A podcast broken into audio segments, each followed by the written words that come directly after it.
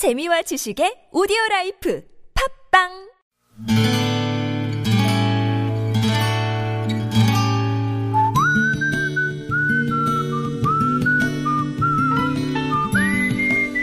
여러분 기억 속에서 여전히 반짝거리는 한 사람, 그 사람과의 추억을 떠올려 보는 시간, 당신이라는 참 좋은 사람. 오늘은 서울시 은평구 진관동에 사시는 최선미 씨의 참 좋은 사람을 만나봅니다.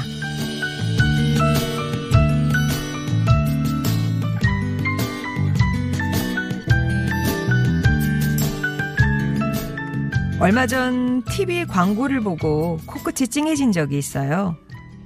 너는 네 딸 걱정, 나는 내 딸 걱정이라는 친정엄마의 말이 광고지만 제 마음을 울렸기 때문이죠. 제가 일을 하다 보니까 친정엄마가 매일 저희 집으로 출퇴근을 하고 계십니다. 친정집이 버스로 두 정류장 거리거든요.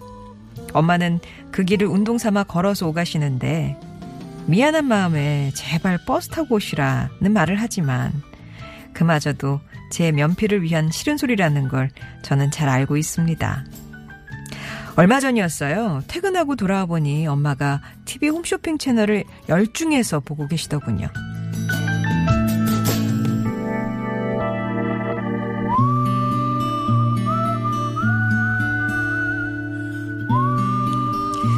평소 드라마도 뭐가 뭔지 몰라 못, 보겠다, 못 보겠다시던 엄마인데 그런 엄마의 시선을 끄는 게 뭔가 싶어서 봤더니 기능성 운동화였어요.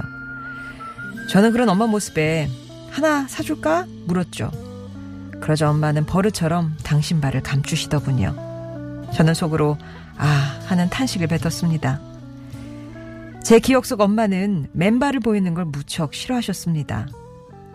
엄마가 처녀 쪽에 사고로 왼쪽 새끼발가락을 이룬 후로는 그걸 의식해서인지 걷는 모습도 살짝 뒤뚱거린다는 얘기를 들은 적이 있었어요. 제가 그날 제 시선을 느껴주셨는지 제 앞에 발을 내밀며 내가 얘 때문에 더 똑바로 걸으려고 얼마나 노력했었는지 몰라 하시던 사랑스러운 내 엄마 윤진숙 씨. 저는 당신이라는 참 좋은 사람 덕분에 감추고 싶은 상처도 때론 자신을 지탱하는 힘이 된다는 사실을 배웠네요.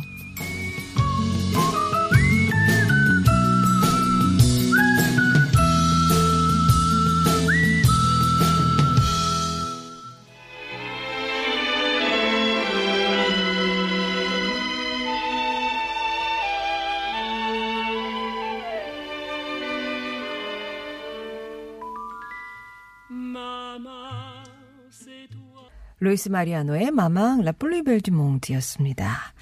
당신이라는 참 좋은 사람 오늘은 서울시 은평구 진관동에 사시는 최선미 씨 사연을 소개해 드렸는데요.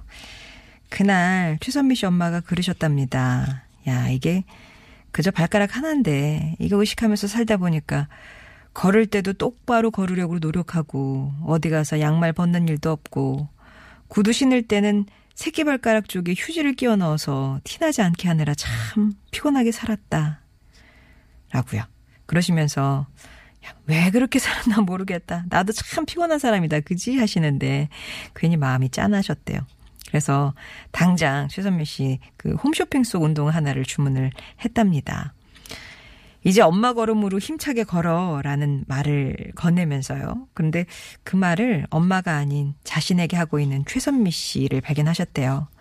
딸로, 아내로, 엄마로, 똑똑한 직장의 한 구성원으로 살면서 중심 잡기가 무척 어렵다는 생각을 하고 있었는데 엄마의 신발 덕분에 최선미 씨 본인도 힘을 얻으셨답니다. 가끔은요, 그렇게 다른 사람을 위로하는 일이 스스로를 위로하는 일도 되는 것 같다. 이런 얘기를 하시면서 엄마에게 늘 고맙고 엄마한테 안 부끄러운 딸 될게 사랑해요, 엄마라고 전해달라고 하셨어요.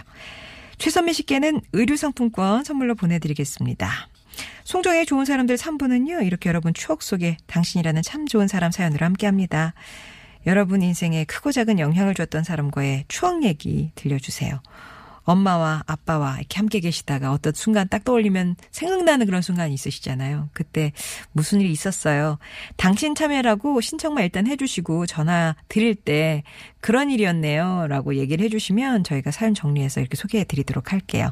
금요일에는 편지 배달해 드리는데요. 음성편지. 이것도 음성편지라고만 신청해 주시고요. 저희가 연락드려서 어떻게 녹음해서 보내주시는지 얘기 자세히 안내해 드리도록 하겠습니다. TBS 앱 열려 있고요. 50 원의 1호 문자 메시지 우물정 0951번 무료 모바일 메신저 카카오톡 열려 있으니까요. 어, 당신 참여나 음성 편지나 이렇게 참여 신청 먼저 해주시면 됩니다.